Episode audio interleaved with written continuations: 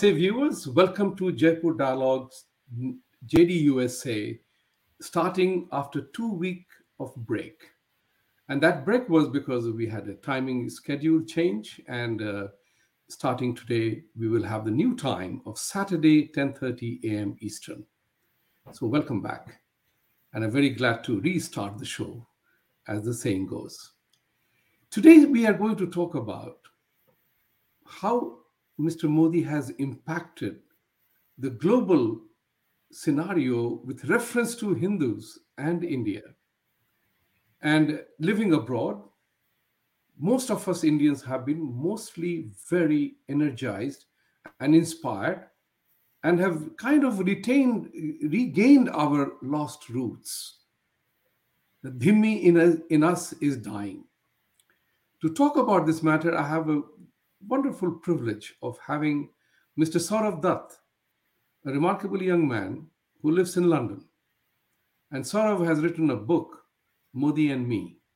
Let's talk about it, Saurav, and tell us about this entire thing and the background of a very significant advertisement put in Wall Street Journal, where the journal advertisement, which is a conservative newspaper, mostly sides with Republican on business issues, has chosen to put an ad which is false, which is bigoted, and directly attacks the entire infrastructure of Prime Minister Modi's government and the administration.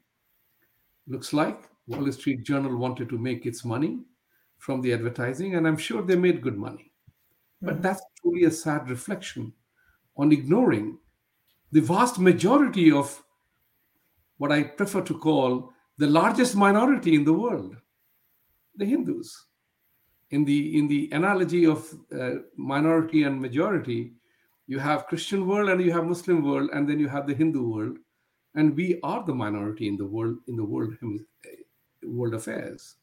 So share your thoughts going forward. What inspired you to do the book on Mr. Modi? You have referred in your book 2014 as a turning point. Tell us what happened before and how did the inspiration come from? Because the world needs to know, and particularly the young Indians need to know. Your time. Namaskar to the Jaipur Dialogues audience. So, yes, um, I think like many individuals, young Indians around the world, young Hindus around the world, since prior to 2014, perhaps they were quite agnostic about Hinduism, Sanatana Dharma, about the history of India, its civilization, its culture, its importance.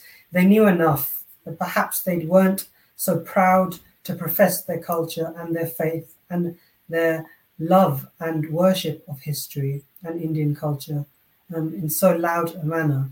And what we found since 2014 is we had with Modi ji an individual who was proud to be a Hindu, was proud to wear his religion on his sleeve, to extol the virtues and wonder of India, of Bharat, its civilization, its history, its freedom fighters, and to position the country as a growing power within the world, a growing influence within the world that deserved respect, demanded respect, that did not need to take orders from former colonial powers or anyone else.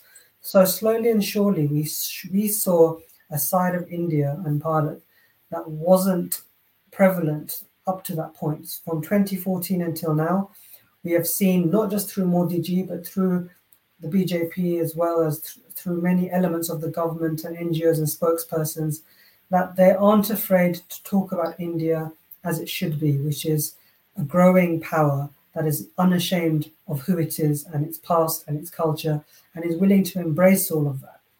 But what we saw at the same time was the enemies of Bharat, of Hinduism, of left wing echo chambers, and urban Naxals, really, who had started to coalesce and started to arm themselves with knowledge, arm themselves with narratives and media houses and soft power and thought thought leadership papers and think tanks. And slowly and surely what they started to do was to build this erroneous, false narrative around India, around the Modi. So they started bringing up all of the canons and falsehoods around 2002, They wanted to paint Modi as being a leader of a fascist country, of a fascist organization, all of these falsehoods.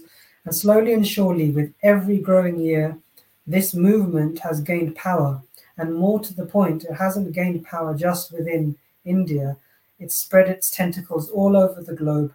And as you alluded to with the Wall Street Journal, it has become a very nascent, powerful force within the United States, especially within the United Kingdom, where I'm sitting now as well. And with every growing month, it seems, their anger, their resolve against Modi ji, against the BJP, against the RSS, against any element, individual or organization that wants to talk about India and Bharat in a positive way, what's happened is that this movement has become even angrier, become even more powerful, and is is is un, in, is not hesitating to use all of its powers at its disposal, whether they are writers with from an Indian background, whether they are foreign writers, whether they are reports, whether they are spurious research organizations or think think tanks of this nature. They are growing in stature, growing in self belief, and they are propagating all of this false knowledge around the world. And what's happening at the same time is that while Modi ji and his supporters around the world are doubling down and are embracing their faith, and we're seeing a new generation of younger Indians who are proud of who they are and proud of the country from where they've come from, you're finding that the two sides are now pitted against each other. So, what was happening in my own journey, which is perhaps one that is mirrored by those of many of your younger listeners, is that I eventually just became fed up of the falsehoods and the narratives and the propaganda I was being fed from the United Kingdom, whether it's the Guardian, whether it's Time, um, Time magazine, whether it's the New York's New York Post or the New York Times or any of these powerful media houses, I began to read and became extremely anger, angry within myself and I could see what were clearly falsehoods. I mean, I go to India every year. I can see how it's developing, how powerful it's becoming. I can see that the fact that we want to celebrate our civilization and our heroes like Shivaji, Netaji Subhash Chandra Bose, for example, that we that this is not a negative thing. And I could see that the culture and the country I was born in and embraced and loved so much was being denigrated and constantly being misaligned by all of these lies and these half truths and these twisted narratives. I thought that from myself, what can I do? I can at least put myself out there, my platform, my voice, to combat against a lot of these a lot of these propagandists and whether it's on social media whether it's through blogs and work such as this eventually i got to the point where i said look i'm an author let me put my strengths to paper and put together a book that really talks about this journey, this issue, the growth of Hindu phobia since 2014, particularly. It's always been there, but it's really grown since 2014. And that's why I released Modi and Me. And the subtitle is Modi and Me A Political Reawakening. Because I think many young Hindus around the world and Hindus of any, every walk of life and background have reawakened since 2014 because Modi ji has permitted them to be proud about their culture and to talk about it in a way that they should be unafraid. And what's happened is that the more Hindus have shown that they're willing to talk about their culture and their history and their religion in a loud fashion, the more the voices against them have coalesced and grown. And that's very telling because that tells us that the enemies of Hindu Hinduism and Hindutva and our entire culture and civilization have always been there. And what they resent is that if we dare to talk about ourselves in a, pr- in a proud manner, this is what they dis- detest the most because they want Sanatana Dharma and Hindus and Hindus around the world to be quiet, to be pliant, to not um, shake, to not ruffle feathers, to not shake the boat, to essentially be quiet, sub, um, to be submissive and deferential. But that time has passed. So I'm hoping that this book will allow many individuals around the world to understand that they too should be proud of who they are and the message that they can perceive, and that they can uplift all of those Hindus around the world who have been hitherto reticent, a little bit shy, and that they don't need to be shy about who they are and how proud they are about where they come from, because that's what our enemies want. They want us to be quiet and to and to slip away into the shadows. But hopefully, that time has come because I see Hindutva and Hinduism resurgent now more than ever, and that's a wonderful thing. I'm so glad with your opening statement because we we seem to align on our in our thinking and you know just as you you decided on your own to put your entire thing uh, in your perspective that you wanted to use your talent of being an author in words and put it in paper i chose the path to contest the election and mm-hmm. i must tell you that it is a remarkable journey i mean you and i are on individual journey to make the minority voice be heard seen felt and known uh, that's what is important for us to do that.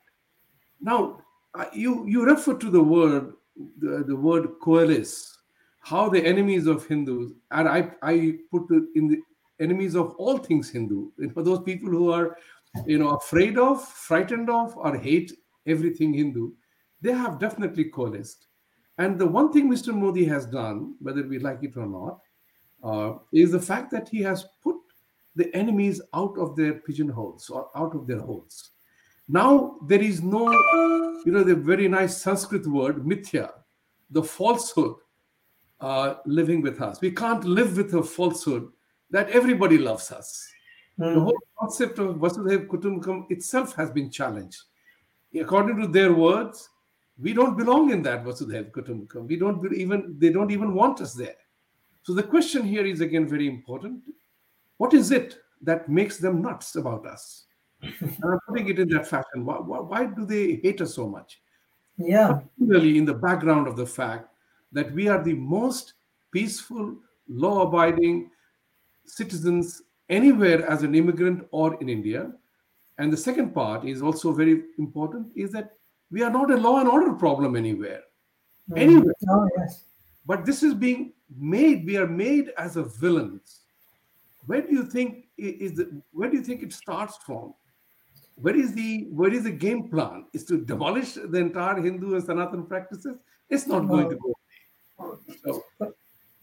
it's very complex but um, you know i think it ultimately stems from a, a distaste for the religion itself and that is breeded from the times of empire from the times when missionaries from the british raj went in tried to proselytize and tried to really dispel any notion that Sanatana Dharma and Hinduism was a, was a religion worthy of respect. So they went in with a mission statement all those years ago, talking about the virtues of an Abrahamic faith and a monotheistic religion. And their idea was that Hindus were pagans, that they were unclean, that they were uncivilized, that they needed to be bettered, that these native people needed to learn the wonders of Christianity and that they needed to be taught. Um, and it started with that original mission statement. But of course, that was only after um, the rule of is, is, Islamist um, Mughal invasions in that region. And in that case, it was about the kafir and the infidel. And in that case, it wasn't just about conversion, it was about eradication. So you have these two extremely powerful forces that started way back when, during the time of conquest, and they managed to inculcate sense within the populace, even within India, that they too should feel inferior. And that is why there were so many converts, and that is why so many tribals um, were targeted and sought to be converted to hate their own kind to hate their own religion. And that was one of the reasons as well. Excuse me. And what's happened since then is it has grown and become it has become through thought leadership and through left-wing nexuses in the West. And they have competed together and come together to portray this mission statement that Hinduism is a pagan religion and, in, and inferior. And it has grown since then, since those times. And now they work hand in glove.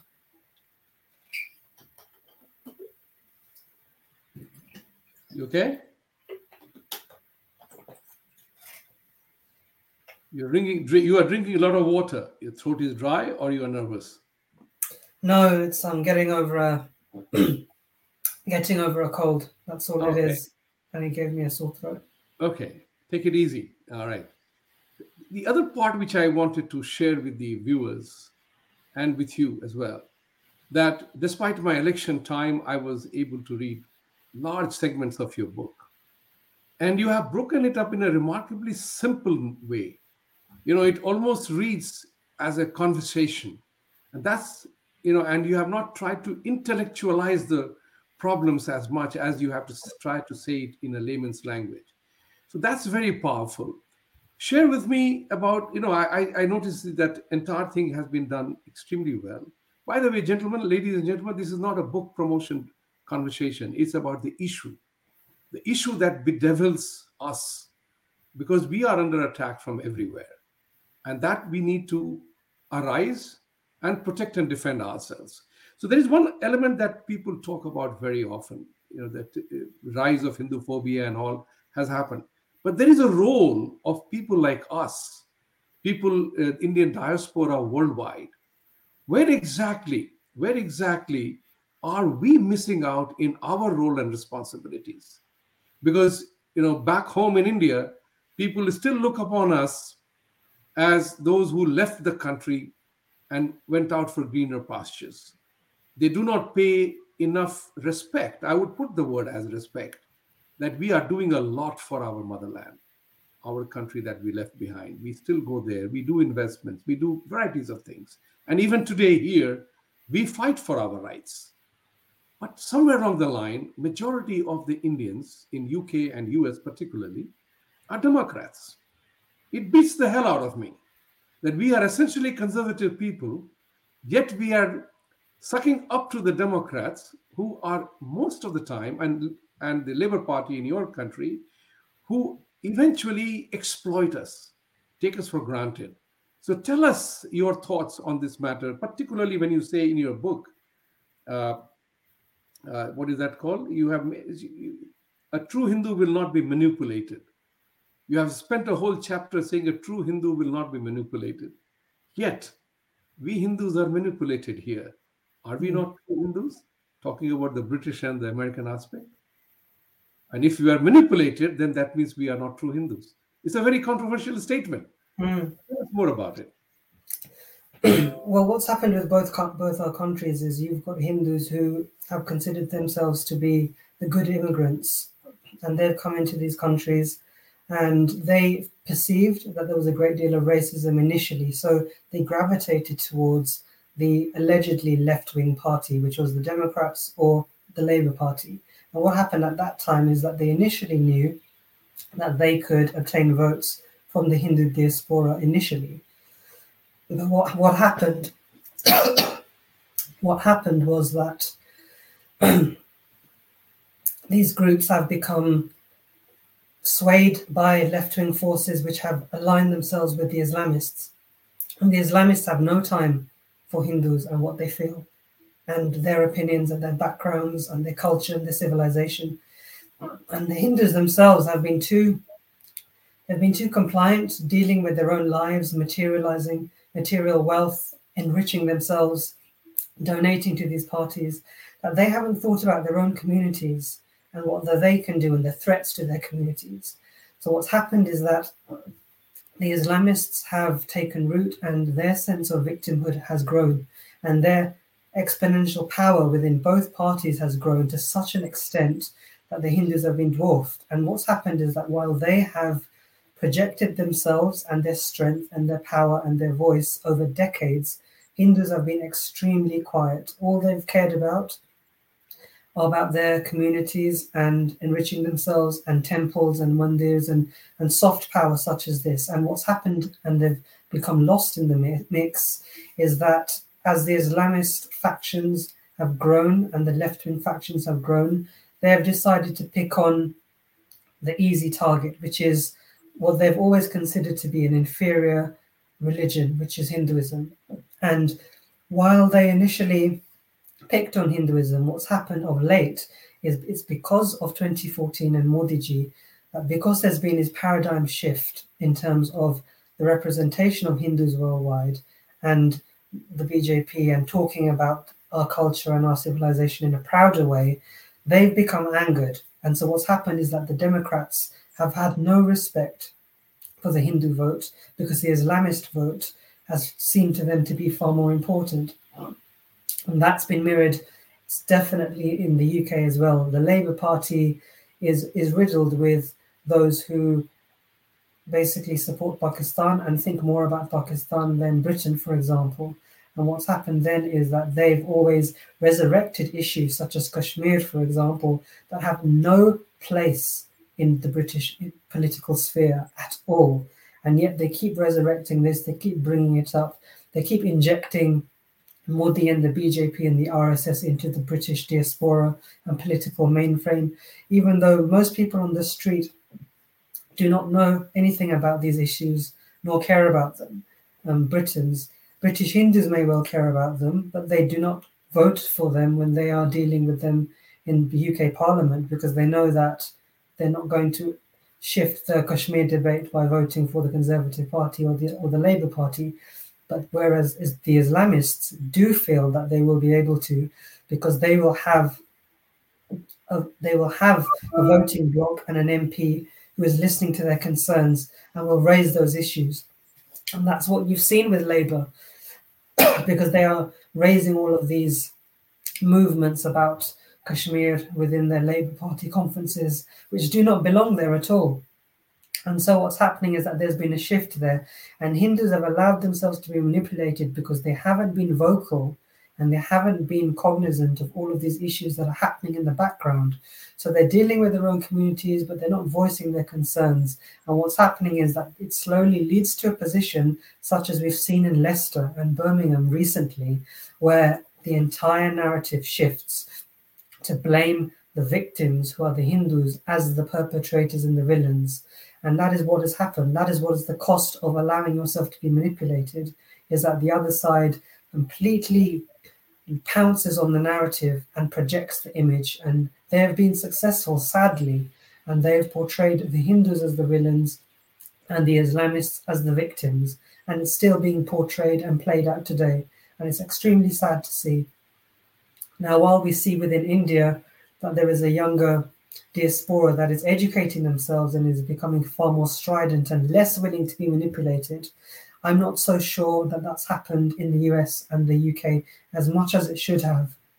There are good signs and there are signs that it's moving in that direction, but a lot of work needs to be done.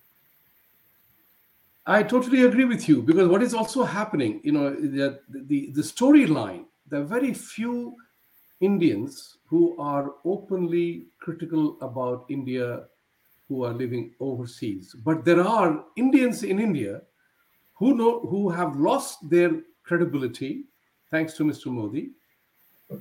They are the ones who have tremendous amount of access to money, and they are the ones who are writing in, in the Western press. It's very interesting that they are trying to raise the bogey from overseas, though they are living in India or they are Indians so tell us this phenomenon. You talked about Hindus being compliant and submissive mm-hmm. and more accepting. Is this such a severe colonial mentality that has beset us? How does it juxtapose with the reality of a true Indian, a true Hindu, who will not get manipulated? How does that work actually?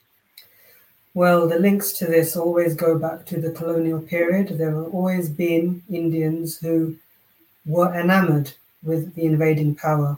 They were enamored with the British Raj, with with with Britain itself, with the with the romantic notion of empire, the romantic notion of this one this island all the way across the world. And so the, some of these individuals fell so in love with the way they spoke, the way they dressed, the way they comported themselves, that they wanted to emulate themselves. And subconsciously, whether through their backgrounds, whether through their families, or because they were so easily to, mani- to manipulate, that they slowly saw India, Hinduism, and their fellow Indians as inferior. They became whitewashed. They saw themselves as inferior to a certain class and caliber of Indians. And over the years, these generations have grown and become intellectualized and have educated themselves. And they have always seen for themselves a very Nehruvian specific version of India that they wanted to create and wished had been created all this time. And it has angered them that the dynastic rule of Congress rule and its corrupt regimes are no longer in vogue, have no longer been voted in by the populace, and it angers them so much that the Indian population has twice voted in a right of centre regime that is proud of its culture and its background. So they have weaponized themselves with the only power that they have, the soft power of academia and media. And they love the fact that a foreign voice or a foreign media house is the one who is pouring scorn on India. For them, that validates their opinions, it validates their propaganda. So they know that within India they can only go so far, and within a, a right of center regime they will be ridiculed, which they often are within India too. But what they love is the adulation of the foreigner and the foreign power, whether it's The Guardian, whether it's New York Times or Washington Post. And that goes back to that same colonial mentality they are happy to take their money, they're happy to give money, as long as the white man is the one who is supporting them and is supporting them in denigrating their country. And that goes right back all the way to that infatuation and love of the foreigner, not of the Mughal so much, but of the of the British Raj itself. And in, in terms of what that means for the modern day Hindu, you know, it is still today, we still have the Lutyens media, we still have the Delhi set, which loves to emulate um, the English, wants to speak English all the time, um, really turns its nose up at any semblance of Hinduism and Sanatana Dharma and Sanskrit and age old values and civilization, and nothing to them is sacred. What is sacred to them is the adulation and the comradeship of foreigners. Um, and it's extremely sad, and it will take a few generations for that mindset to wipe out, I feel, because it's only been 200, 300 years since British Raj rule. But there will always be Hindus like this who are easy to turn against their own, who are easy to ally themselves with left wing houses that are rabidly Marxist and despise anything that is right of center.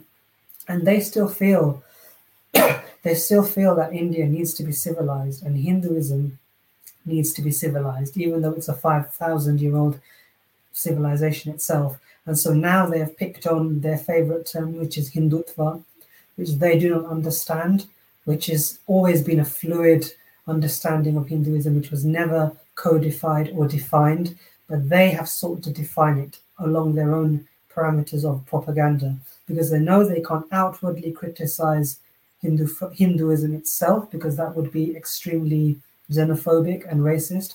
So they would rather use the term Hindutva as a proxy in order to funnel their propaganda through. But unfortunately, you know, these Hindus will be around for a long time. Wherever you go around the world, whether it's any colonial power, ex power, you will find examples of those who will, will, you know, they live for adulation from the white man and the foreigner and the Westerner. And they will continue to do so sadly. And the only way we can combat that is to constantly rebut their arguments, make them look ridiculous, underline and rebut all of their false false op-eds around the world with facts and make them look like the fools that they are. That is the only way forward. That's a that's a very powerful suggestion you have given to make a fool of themselves with facts. That's what is important. Because so many Hindu Hindus in America for that matter. I don't know much about the England part of the story, although I interact with Mr. Pandit Satish Sharma ji a lot. Uh, he has been on our shows many times and is a personally good, personal good friend. Important part here again is that the word Hindutva, you know, it is a coterminous word. We know there is nothing evil about Hindutva, even if it is a word called Hindutva. It's a tattva. It, it comes, Hindu tattva is Hindutva. So the tattva, you can't demolish the tattva the way it is. But the majority of the young people who are in your age group they are totally swayed by the years of education and where we as parents failed in America to interact with the Parents Teachers Association as much as we should have done, we ought to have done. Now, the challenge is those people who have now blossomed and become young men and women in the community, they have somewhere along the line, you know, the thought has been has made home in their heads that Hindutva is evil without they knowing. If you ask them to define, they have no definition. They only talk about the extreme part of it. How does that? How does one address that to the younger group?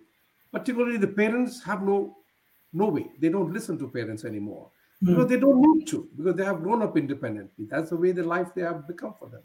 Mm. How does one address that? Not everybody is sort of that. Mm-hmm. Well, one way to address it is to really continue to read and expand your knowledge. With Hindutva, if we're going to go back into how it was defined, into how some of its adherents adopted it, And they should understand about, for example, about Veer Savarkar, they should understand about what Savarkar had to deal with, how is Savarkar different to, to Gandhi, and they should understand and clear up some of the falsehoods. So they want to talk about the RSS, but they don't talk about it completely. So, for example, the RSS has a Muslim wing how can the RSS be so rabidly anti-Muslim and want to slaughter Muslims around the world if they have a Muslim wing? What about the fact that during COVID and lockdown, the RSS assisted communities, all communities in India, including Muslim communities? So these are some of the facts on the ground that they need to understand and not take the Western op-eds as gospel, which is what is what's happening. They're reading something and they're taking a few arbitrary occasions that happen and they believe that as fact. And they're not looking into history, they're not looking into understanding about context, and then failing to see the conflation of the term Hindutva with Hinduism. Because when these criticisms are made, they're always they're lazy, they're intellectually lazy, they're bereft of facts and logic, and they're simply saying things like, you know, India is descending into a fascist Hindutva state and all of these things. And they need to think about the, the facts, such as Article 370's abrogation in Kashmir and how that's improved Kashmir. Will they talk about that? Will they talk about the fact that the CAA is to assist minorities that are under you know extreme stress and strife in neighboring regions? They won't talk about that, for example. They won't talk about the facts, but they will believe in the propaganda because what's happening is that anti-Hindu Hindutva and anti-Hindu and the Hindu-phobic cabals, what they're doing is that their their headlines are screaming. They are they're presenting worst case scenarios, uh, you know, ap- apocalyptic type headlines, which are completely, completely, complete fantasy. They're not rooted in fact. And the dig and the more you dig and delve into these articles and these thought papers and things of this nature, you'll find that they are just completely confecting and fabricating information, whether they're talking about Gujarat 2002, for example. They always seem to paint over and neglect the fact that so many Hindu pilgrims were killed on that train from Godhra. And they won't talk about the fact that two individuals um, within the um, within the Gujarat regime were imprisoned, not Modi. And Modi was not the one who was overseeing this pogrom, for example. So they believe they take all of this propaganda as fact and they don't combat it with with knowledge, and that's because they're not reading about information, and that's because you know other than for example channels like this, there, there are not so many Indian groups that are right of center, whether on YouTube, whether on um, on the internet itself, that are talking about these issues. Because the one thing that the Hindus have failed to do is to successfully combined into powerful media houses that rival these other chains. Of course, we've got uh, news channels in India, but that is not mirrored elsewhere. We've got wonderful organizations in the US, for example, that are looking to rectify these falsehoods, but they are relatively new organizations. Those within the UK are woeful, um, other than the ones, for example, that are led by Pandit Satish Sharma, for example, and Insight. The ones that are that have the most power such as the Hindu Council of Britain, have always been woeful and let Hindus down during their times of need. So what's happening is that we now need to see uh, younger individuals who need to learn and read more and expand their reading skill set and look at contrarian views and to really try to understand the depths of this because this has come about not just from colonial times but specifically since 2014 it is it's quite remarkable how during congress rule um, you saw very little of this type of propaganda. And since 2014 it has morphed and even if Modi ji were to stand down tomorrow but the bjp was still in charge the media will now just shift to the new leader because it's not always just about Modi, it's about the institution, it's about anything that is right of center.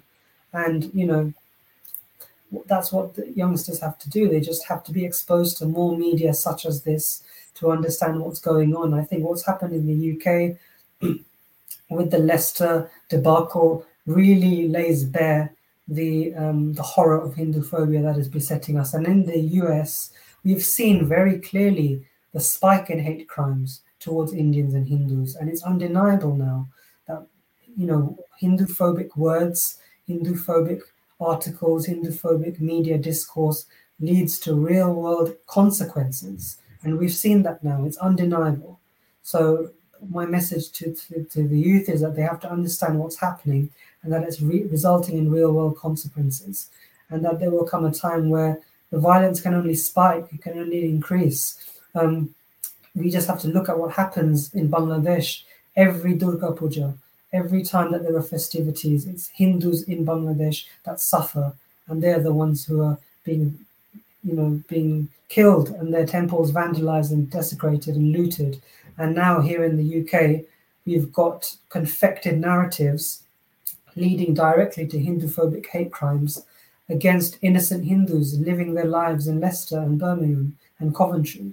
Um, and that's what it results in. And that's what it results in in the US when we see incidents such as Taco Bell um, and an individual who is attacked just for existing, just for being a Hindu, not, nothing less, not even antagonizing that individual. So those who are ignoring this issue, um, they need to know that there will be real world consequences. And it's already playing out. And we just want to hope that it doesn't lead to a greater spike in attacks on Hindus worldwide. You, you have, uh, I, I definitely admire your courage to come out and with such thoughtful, uh, you know, narrative that you are doing. Now, important part, two things you mentioned in your presentation just now about Gandhi and RSS. And the, the third, the, the outcome of that is the the the narrative part of it. That's very important. Yeah. When RSS is being attacked by varieties of institutions that are targeting RSS, consequently Hindus, read Hindus as well. It takes me back to a very nice picture of Mr. Modi, which went viral on Twitter and other social media, in which the, the statement was, they are not after me, they are after you and you know when he the, the finger was pointed out very directly they are targeting you i'm just the means for that mm. it's very important where does the narrative from rss come from because i am little you know you know things is things is very simple whatever rss is doing you narrated it very well that they are helping people swam, it is a swam sevak sangh mm-hmm. you know Rashtriya Swayamsevak Sangh. It is not a war organization. So they do seva. That's a point well taken. But when RSS is attacked in that vile manner, RSS needs to step up. Yes. It's, it's machinery through their pracharaks. Now, pracharaks may be doing things silently and quietly. That is totally understood. But if you are not assertive with your voice, yeah. nobody is. And in the Western media, the way the media is controlled, then your voice is suppressed and it languishes. Nobody knows anything about it. Mm. What must happen on that? Then I will come to the Gandhi thing also very quickly. Yeah. But tell us about this, the RSS. What RSS, how must RSS support its individual members or people who are not even members, but they're Hindus? Mm. Because RSS is the only organization, apart from ISKCON and whatever, that ha- that kind of represents Hindus as an institution. We don't have Yeah. too many institutional representations around the world. RSS becomes that symbol, and they know that if you smash RSS, Hindus are gone automatically. how does what must RSS do at this point in time to support the global diaspora of not only Hindus but entire India, Bharat, as we call them? Hmm. I'm glad you've talked about the fact that the RSS has not really done what it needs to do, do needs to do from a PR stand of, standpoint because it has been sadly woefully inadequate. I think what the RSS needs to do is first it needs to tackle with somewhat tackle some of the age-old tropes and mistruths from the past. So even though Mohan Bhagwat has distanced himself from some of what Golkar has said in the past, it needs to be more explicit because this is not the RSS of the 40s. This is the modern RSS that is shaped and changed with the times. And even at that time, that RSS that Golkar was was um, governing and stewarding with Savarkar was born out of a nationalist struggle. And in any case, they were deemed not to have um, killed Gandhi, which is the constant lie, which is always trotted out, that they assigned the murderer Godse to take care of Gandhi. So, one thing the RSS certainly needs to do is to seize its destiny and take control of its own narrative. And Mohan Bhagwat has a huge following. He holds his symposium sometimes and he talks about all of these issues, but often perhaps they are in Hindi, they're not distributed worldwide as they should. Um, and certainly the the RSS houses all around the world need to do far more. RSS in the UK is an extremely silent organization. They don't build their visibility at all. They simply don't get out there. There are shakas that are held, but they just don't talk about the work they're doing in the community at all. So, from a PR standpoint, they must do much, much more. And part of that is dispelling a lot of the lies of the past, or at least distancing itself from that. Now, Mohan Bhagwat has said that on occasion, but it's always been done in India. It doesn't seem to pick up much traction. And perhaps they don't talk more loudly about the wonderful initiatives that they do. As I alluded to earlier, the RSS does have a Muslim wing. Now, this would you know, this flies, this absolutely slaps down the argument of so many left wing cabals and Islamists that the RSS is a Brahmanical, Muslim hating organization. Why not talk to that wing? Why does that wing not talk more about itself and the wonderful work it's doing? So, on that front, it needs to really take care of its own national, its own narrative and its PR offensive. Um, and what's happening is that there is a certain mindset there of Chalta, hai, uh, and thinking to themselves that, look, we're doing work, we know what our enemies are saying about us, we're fine, we don't need to do anything. But they need to realize that as they are being so compliant and so subservient in a sense, that all of their enemies around the world are spreading mysteries about them. So they really need to get out there and talk about the work they're doing and to be extremely sincere about it, to treat it like a political campaign. Um, and one way of doing that is to release more books, release more literature, to have media, me, media houses and forums on YouTube and other forums such as this. Um, I mean, we, we, can see with, with Mann Ki and what modiji is leading, how powerful that forum is. Why doesn't the RSS have a similar forum, for example, and think about, uh, you know, having a similar space within other regions around the world, an English channel, for example, you know, those spokespersons are out there, but they're so very quiet. And I think in the wider diaspora, again, they just need to think, tackle their own history itself.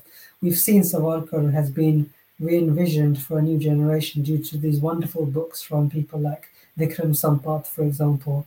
Um, why don't they embrace that resurgence? Because Savarkar is now more of a hero to most Hindus who know than Gandhi, certainly. So the RSS needs to embrace its history, be proud of its history, and embrace the tools of the day. They need to really think about PR in a more commercially savvy way that's appropriate for 2022.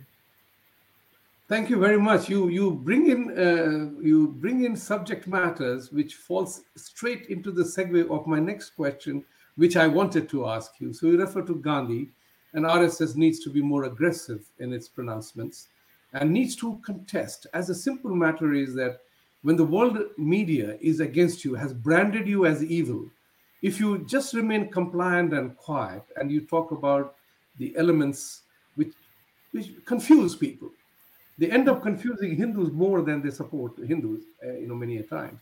Their work is awesome. It's very important, the Gandhi part here, you know, Savarkar is known now. The Modi has done something truly remarkable. He has broken the myth of the Nehru Gandhi's superiority or the only freedom fighters kind of thing that yeah. they were the only ones who did everything. Uh, nobody else mattered. I, I am talking about Gandhi here. You know, he has now become Mahatma. We all know now the true story behind the Mahatma. We know a lot more. But in the global image, it's very interesting that nobody, he never got Nobel Peace Prize, mm-hmm. but everybody considers him to the Mahan soul. My question is related to, um, and you talked about Nathuram Godse as well. There was a debate in Connecticut of school kids, and I was I was one of the judges. It was on Zoom, and in that, about 20 kids were participating, from eight-year young man to a 12th grader they were all participating. They said the usual things about Gandhi, about satyagraha, civil disobedience, and everything else. Gandhi was a man of peace. But there was one common thread. About 17 or 18 of the 20 alluded to that Gandhi was killed by a Hindu nationalist, Nathuram Godse. That struck with me. And I asked that question that Nathuram Godse operated perhaps as the lone wolf, why? Perhaps he was the lone wolf. Mm-hmm. He operated on his own, his own belief. He was caught and he paid the penalty as per the law. The question here is I asked the students, no, why the Hindu nationalist part is emphasized by you? Yes. You, does anyone ever ask what was the religion of the man who killed Abraham Lincoln or John F. Kennedy mm-hmm. or Robert Kennedy or Martin Luther King. Nobody asked the religion of those people or the man who almost killed Ronald Reagan. But the media is immediately quick to paint Nathuram Godse and the entire Hindu Samaj has to bear, if I may use the word cross, of mm-hmm. Nathuram Godse yeah. and the reprisals of that. This is where RSS needs to come up. And with Modi breaking the Gandhi myth, so to say, yeah. a lot of people are saying Mahatma was not Mahatma, not my Mahan- Mahatma. Hmm. People have begun to create the doubt, and that is another image issue. Because the rest of the world will say, look at Modi, look at Hindus, they are running down the Mahanatma, which was known as. But it is a narrative story. Yeah. How does one deal with that? Your thought on it? Because you have written in your chapter, you have said there, India doesn't need another Gandhi. So tell no. us more about that. Well, it's interesting with the adulation of Gandhi because um, left-wing cabals and left-wing conglomerates have, on the one on the one hand, admired Gandhi because he was the warm, cuddly, inoffensive freedom fighter that they wanted. But on the other hand, if they so feel, they want to call him as a racist. So you can't please them either way. He's either a racist to them based on his time in South Africa, or he was a sex pest, or he was, you know, a nice, peaceful freedom fighter.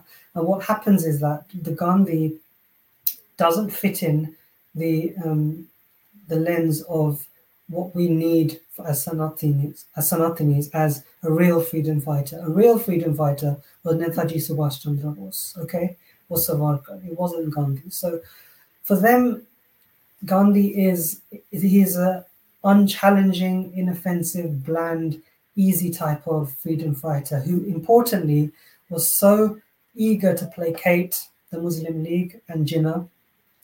And that for them is the reason why they tolerate Gandhi. That is why they like to elevate Gandhi as the ultimate freedom fighter because he you know, he wore his religion on his sleeve, but he was seen more as being an individual who was so much about peace and inoffensive actions, and who was treated almost as a royal by the British because while Savarkar was sent to cellular jail and left to rot and die, um, Gandhi was able to take his hunger strikes in a completely separate place. Uh, so even, of course, though he was despised by Churchill and, and the British autocracy, he was still seen by them as what he was, which was a safe, kind of freedom fighter, whereas someone like Bose had to be exterminated. Absolutely. So, really, with Gandhi, it is a fact that they want to call him a Mahatma because, in a way, they like the fact that he helped pave the way for the creation of Pakistan because he did so little to fight against it. Um, and when it comes, we go, we go back to the RSS and Godse and, and such. It is interesting that they want to attribute Godse's religion to him and as a reason for what he did. That when Jinnah um, led Direct Action Day, they don't want to talk about his religion and the reason for his proclamation. Neither do they want to talk about Suhrawardi and his religion in Bangladesh for what happened in Noakhali, for example. So, yes, Gandhi has always become over the years the easy freedom fighter, and that's why in the West has embraced him so much because he never really rocked the boat.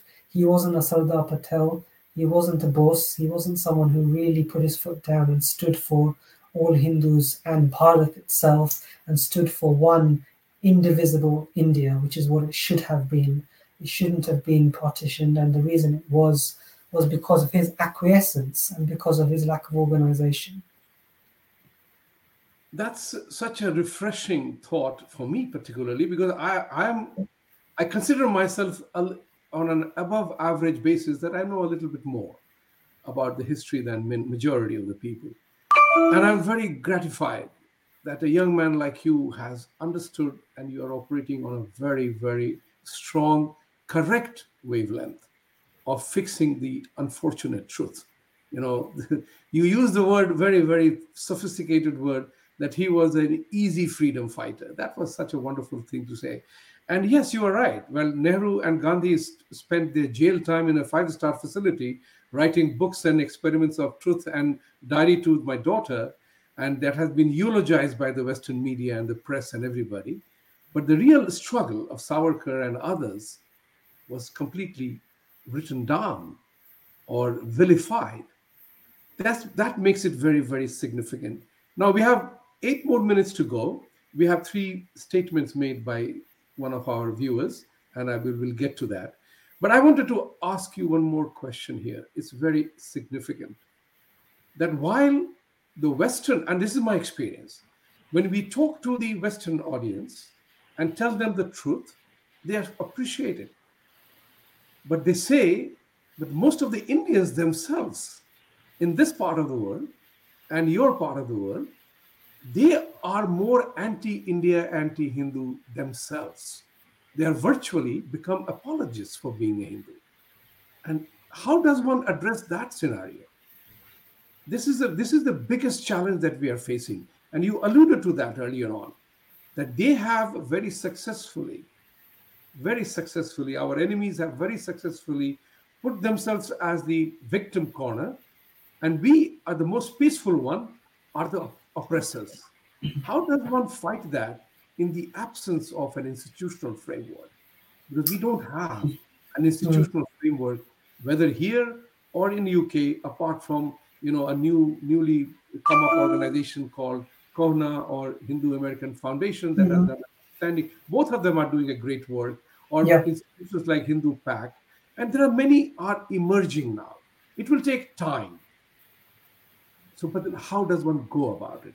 The time is slipping away. Yeah, it's a, it's going to be a challenge. There's no doubt about it.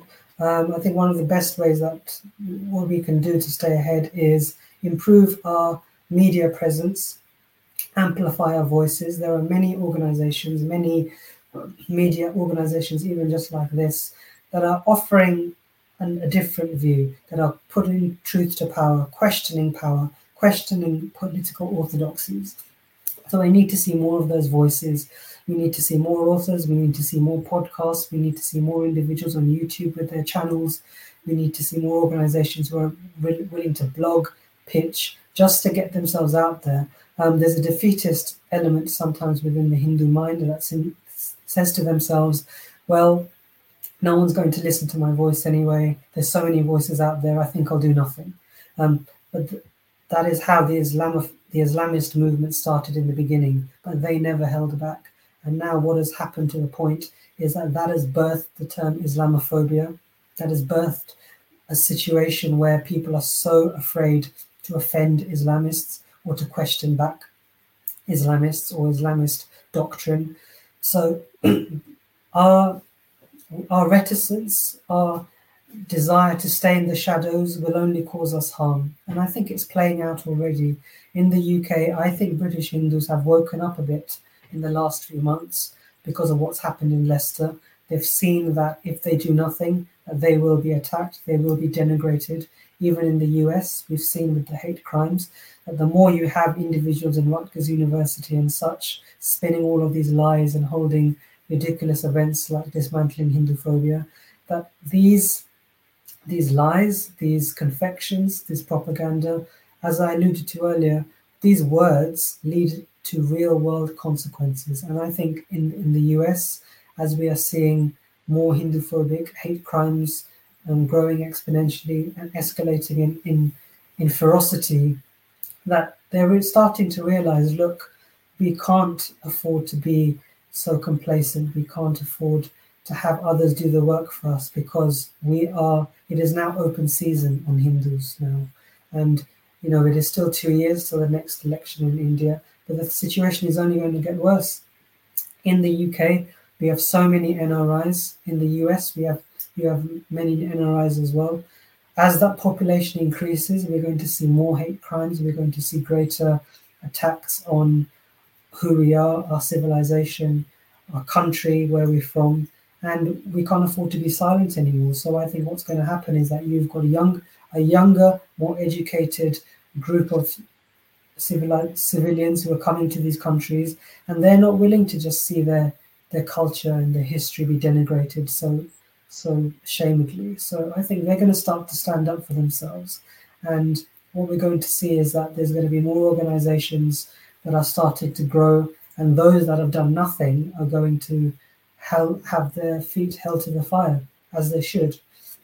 So you know, I think it's just going to take a real offense, offensive from the media side of things. There need to be more documentaries. There need to be more narratives that need to be put out there. We see great work on social media because there are lots of organizations and individuals that are quick to rebut a lot of the lies out there. But what's happening is that the same media houses have the power, have the money, they're still going to trot out the same lies. So we need to see more websites like OpIndia, for example. We need to see more channels like the Jaipur Dialogues.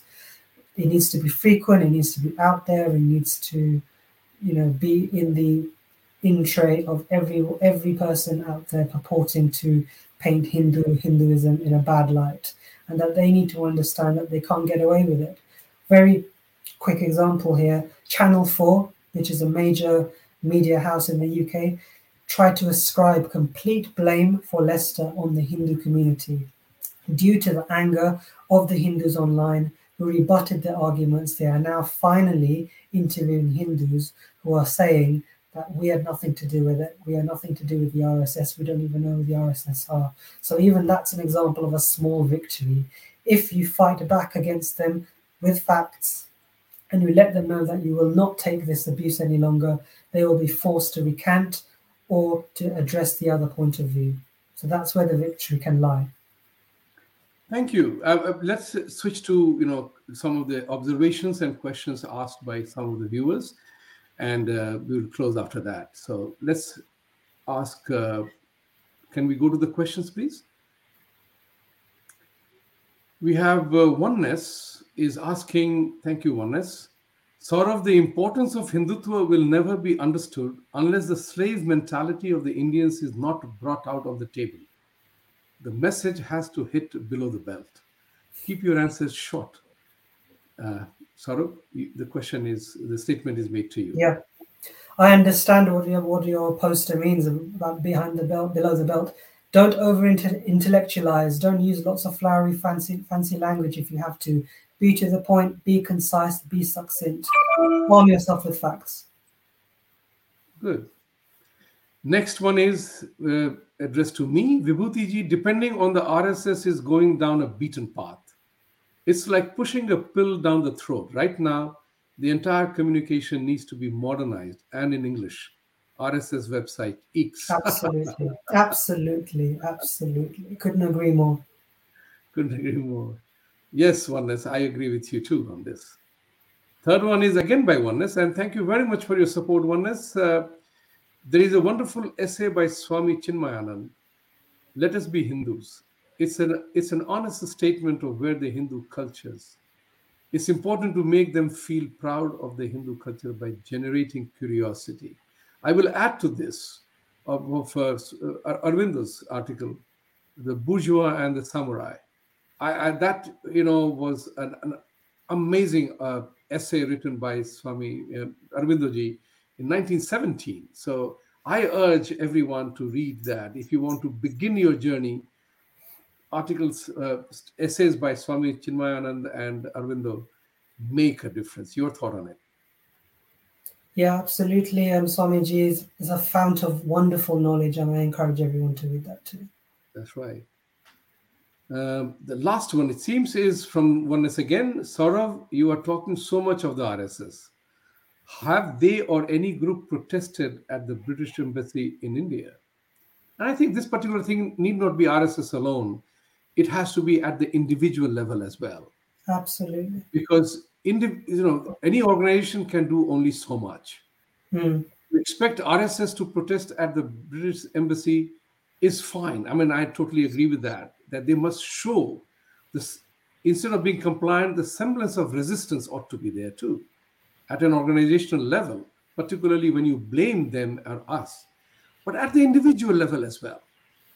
Where was the protest against Leicester to the British yeah. Embassy in India? I mean, with so many, uh, uh you know, ridiculous resolutions passed in America against CAA and 370, there was no protest in India about that. Yeah. That does US have the locus standi and authority to comment upon other other countries' legal matters? Whereas we are not commenting, India is not commenting on the Black Lives Matter and Antifa here. Mm-hmm. How do you talk about that? How does that happen? How what will the individuals do to make a move on that? What individuals can do is raise their voice in whatever fashion they, is comfortable to them, whether it's the written word, whether it's video, whether it's podcast, anything, get your voice out there. Some people like to protest in person, some people like to write about it. We need more voices, there's no doubt about that. I don't want to be the only one writing a book like this. I want many of your viewers to be inspired to do the same. Thank you so much. Thank you so much for being here. Thank you, viewers, and thank you, Oneness, for asking all these inquiries and making suggestions. Appreciate that. Jaipur Dialogue USA is back after two week hiatus, and we will be back next Saturday again. Thank you for joining. Like, subscribe, and share, and put the press the bell icon. We were we are coming back with lots of other interesting elements to discuss, basically to inspire the NRI diaspora worldwide to arise, awaken, and assert and act, as I always prefer to say. Thank you, Saurav, joining us. Would you? I would want you to show the cover of your book if you have it with you right there. Do you? I don't have it right with me now, but I'm happy to share it with your viewers afterwards, perhaps okay, on social perfect. media. Thank you. Thank you very much. Thank you very much, viewers. See you next week. Satyamev Jayate.